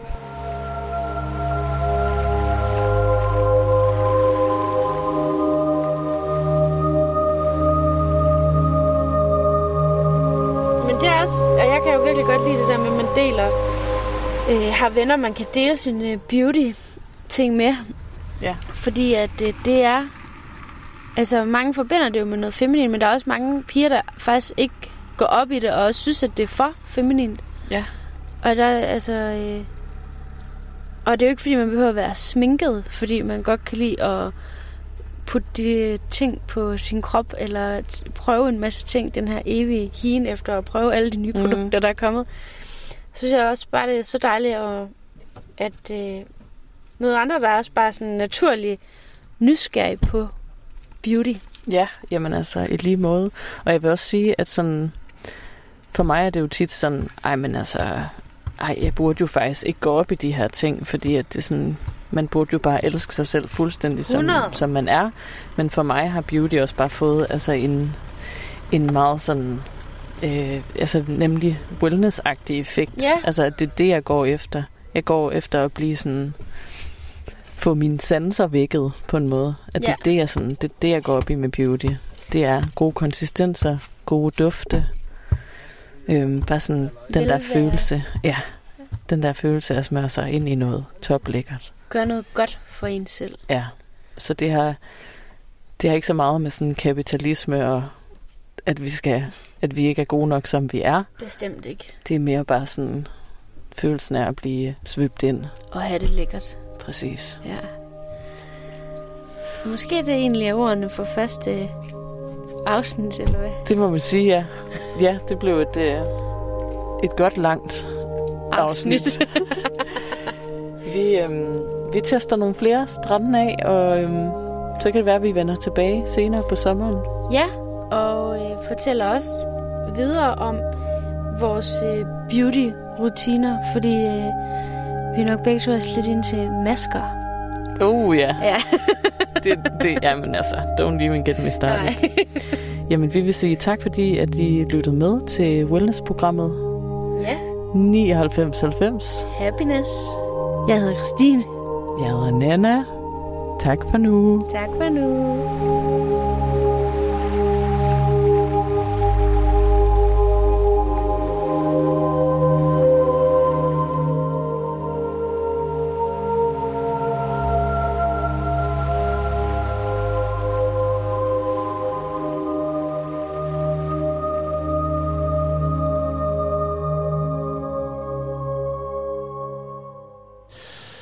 Det var altså første installation af wellnessprogrammet 9990 med Nana Elisabeth Havgård og Christine Kastberg.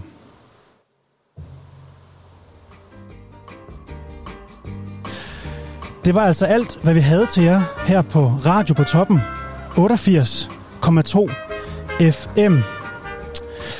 Hvis du synes, at det har været en god udsendelse, hvis du har noget kritik, hvis du har en historie eller et ønske til noget, som vores dygtige journalister skal kigge nærmere på, så ring ind til os på telefon 50 35 64 25 50 35 64 25. Kig forbi studiet hernede på Hans Basvej nummer 21. Vi står i det sydvestlige hjørne af Holger Drachmanns have. Eller brug vores kontaktformular på hjemmesiden radiopotoppen.dk.